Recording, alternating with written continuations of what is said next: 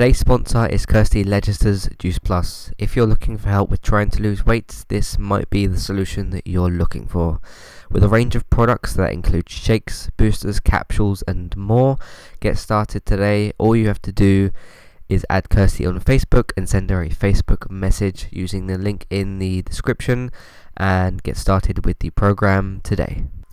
Hey everyone, if you would like to get the ad free versions of all of our podcasts, all you need to do is head over to patreon.com forward slash entertainment talk and sign up as a creator or as a Patreon. There's two different versions available there, or two different options available there. And then simply go to pledge $1 per month and get your ad free podcast. It's also a really good way to support what we're doing here at Entertainment Talk. It also means you wouldn't have to listen to this or any sponsors that we have now or in the future either. And as always, thank you for listening.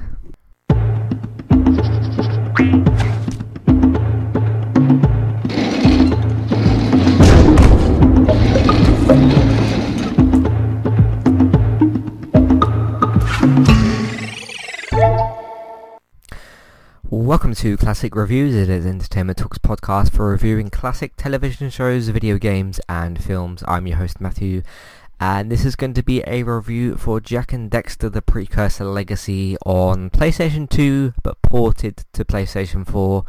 Uh, I played the ported version which is available on PlayStation 4 store itself. Uh, it's essentially a like one of the play- PlayStation 2 classic games that you can get. Um, there's things like Bully uh, or Bully the Scholarship Edition, whatever that's called. Uh, Canis Canem Edit I think is the uh, the name of that uh, Ape Escape 2. There's there's some other ones you can get on there as well, and I guess it's it's kind of PlayStation's small answer to backwards compatibility. Um, in a previous podcast that will take place before this uh, gets uploaded, uh, me and Robert will be will have talked about uh, PlayStation Now and the changes that are apparently coming. Uh, at this time, it's rumored that PlayStation Now is going to get a uh, download option. Um, we'll be talking about that this week on the podcast, but when you're listening to this in a couple of weeks from now, um, that podcast will have already been out. So uh, go ahead and check that out if you're interested, uh, which is apparently launching in September.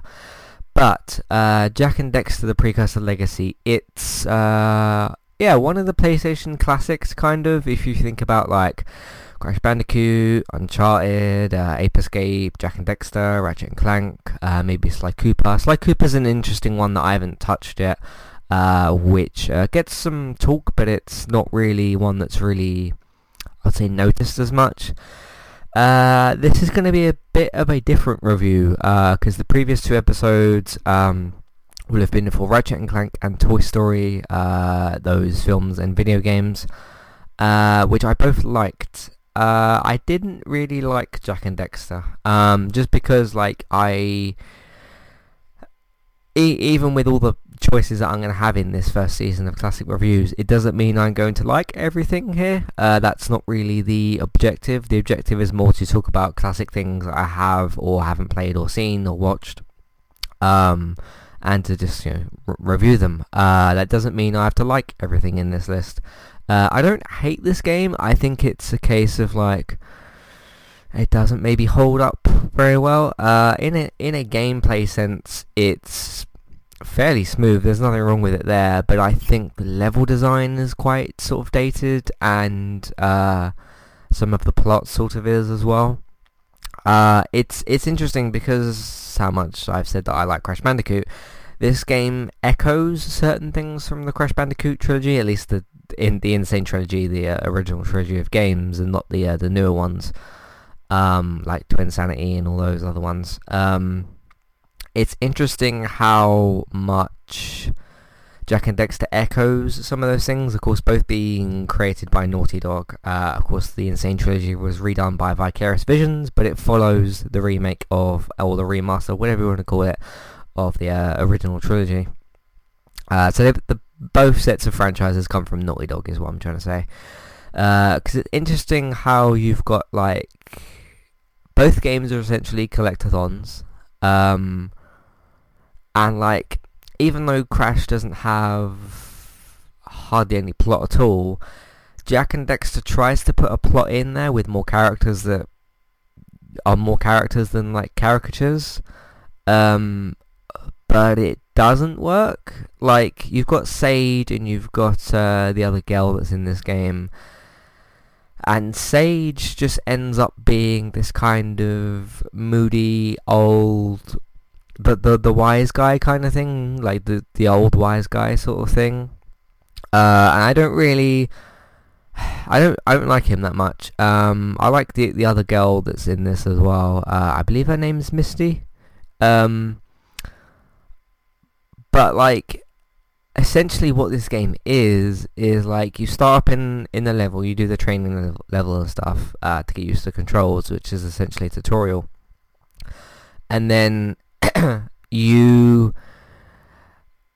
uh, are like put into another level with the the orbs and the different objectives. I'll get to the objectives in a minute. But like you're put in this world where like you do these things for these people to get the orbs uh and the uh, yeah the the precursor orbs and the um the other things uh, in this game. But it's essentially like you enter a new level and Sage is like, okay, there's this and this and this happening. Go do it and we'll see you later. And like, unless you come back to the hut or the, the main base and like bug him or talk to him, he doesn't say anything else. It's more like, oh, you haven't... Because if, if you start the mission and get sent out into the world and do a couple of things and that, even if you come back straight away I think and you talk to him about whatever you just press circle to talk. It's like oh you haven't done what you're supposed to do go back out and do it while he like stares out the window. And I get it he's like older and stuff and you might not be able to fight but it just doesn't really make him much of a character. Uh, he, he was one of the things that really bugged me in the game. Um, and this is going to lead me to a point I'm going to bring up later, which is I think this game would benefit from a reboot, not like a remaster or a remake. Uh, I think these versions on PlayStation 4 from the PlayStation 2 port are very playable. Because um, with like Crash, it was you know PlayStation 1 old games and they, they needed to be remastered basically. But uh, the gameplay and the graphics itself haven't dated that badly with Jak and Daxter. Of course, they're newer games than the tr- than the Crash trilogy uh, so they don't need it as much. But yeah, I feel like if you put if you put more dialogue in and stuff, like literally put more dialogue in, because it's just the case of you go back and talk to these characters and they're like, "Oh, have you done this yet? I see you haven't. Go back and do it." Um, like you need to give your characters a bit more to say, and I get it that this is. It's a game where like you get the main dialogue of here's what you need to do, go out and do it, and then you actually are supposed to go out and do it and not talk to these characters. But from their effort to attempt to put more characters in the game that have dialogue, as limited as it is, it just doesn't give you anything. So I'd rather that like not even be there. I'd rather them be back at some sort of base or something, um, and they like call you now and again, and maybe you can't reach them because I mean, I guess the only purpose for going back to talking to them is like to get a reminder about what to do, but it just doesn't serve any other purpose. Purpose, sorry. Um, and that's one of the reasons I don't like the game. Uh, the other re- one of the other reasons is the actual objectives themselves. So I've talked about the repetitiveness of talking to the characters, but let's talk about what the game actually wants you to do is, which is to go out and do these objectives. Um, they're very boring and very repetitive. Some of them are okay and kind of fun, uh, like some of the stuff on the bike or the hoverboard or whatever, the hover bike, whatever you want to call it. Uh, I'll call it a hover bike just for just for the sake of it. Um, that stuff's kind of fun. Like some of it's a bit more tedious and difficult than what it needs to be. Um, but a lot of it is like, oh, I lost something, and if you go and get it back, I'll give you a precursor orb, and then that's kind of the end of that character's thing. Again, that kind of feeds into the thing of what I was just talking about, is like you go and meet these kind of cool, designed, interesting NPCs, uh, but they just don't have much to say to you at all, apart from the things that they've already said, which is, can you go and get this thing for me, while they stand there.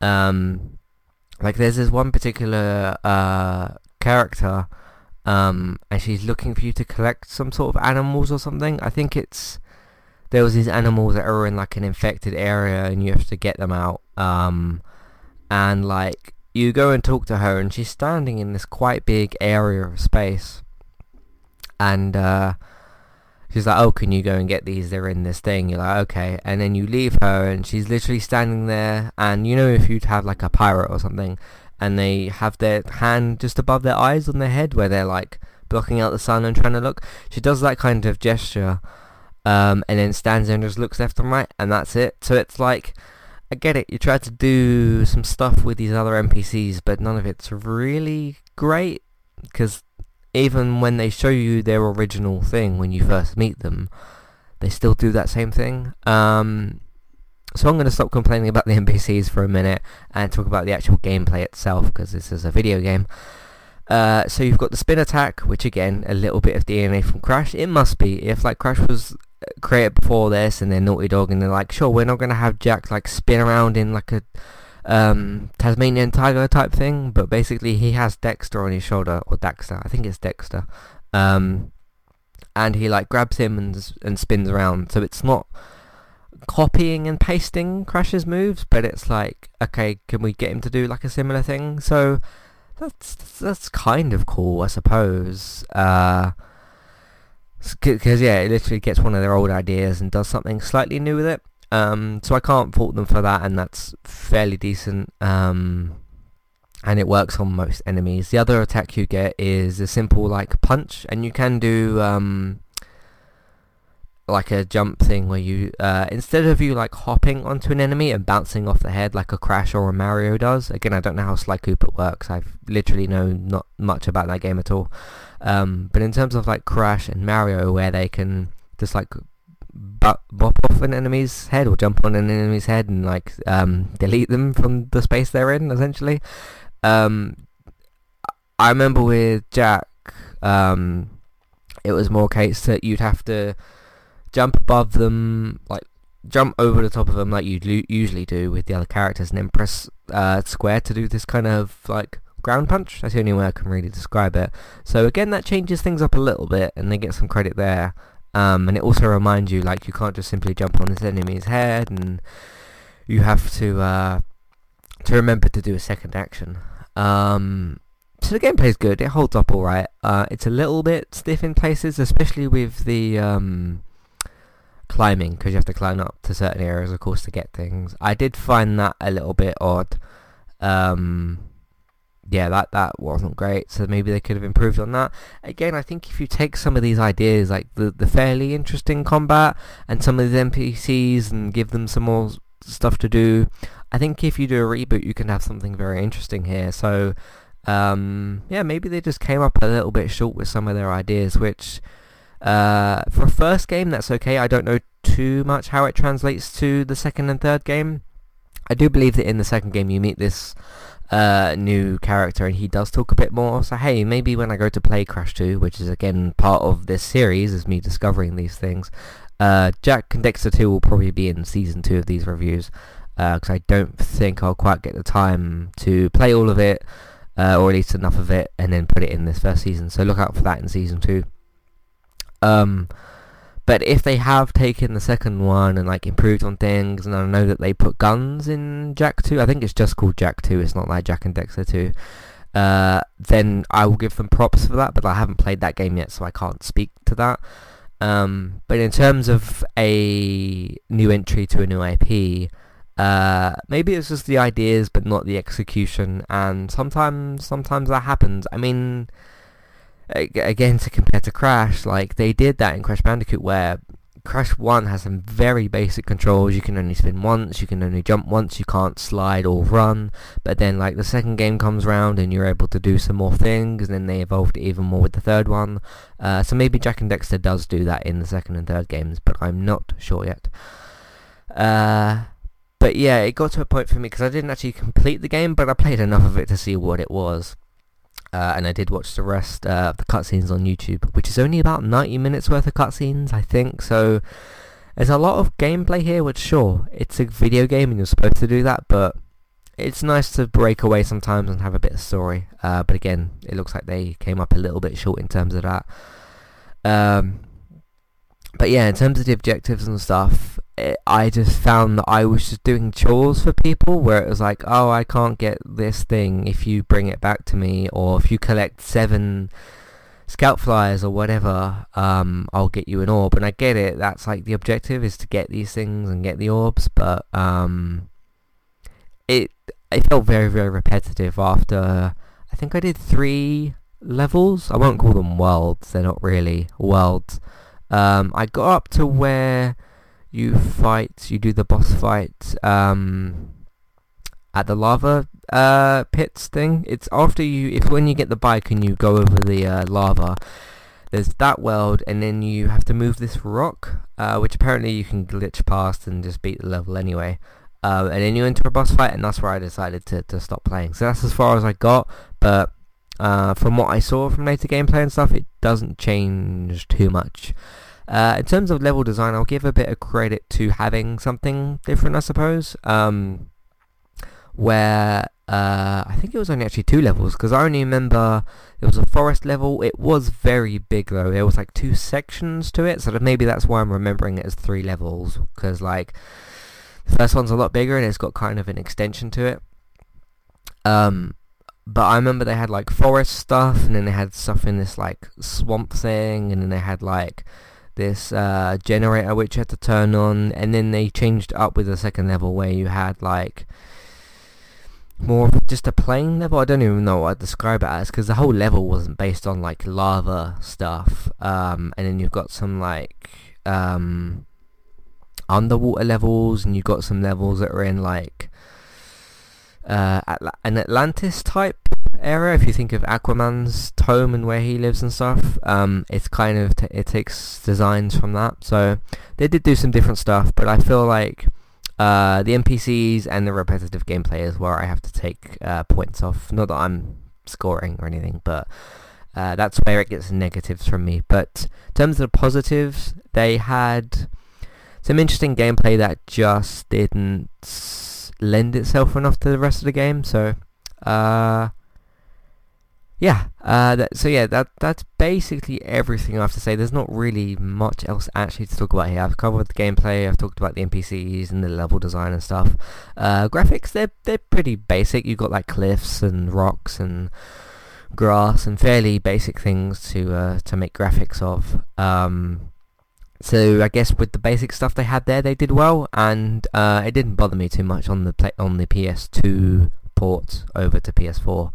Uh, so I felt like they did that quite well. So that's my review of Jak and Daxter The Precursor Legacy. Let me know if you played this game maybe in your childhood. It wasn't really a childhood game for me. Um, it was around, because it was around that time of the PlayStation classics like The Crash and the Ratchet and Clank and Jak and Daxter. Um, but oddly, Sly Cooper was just the one that slid away. I just didn't really see it.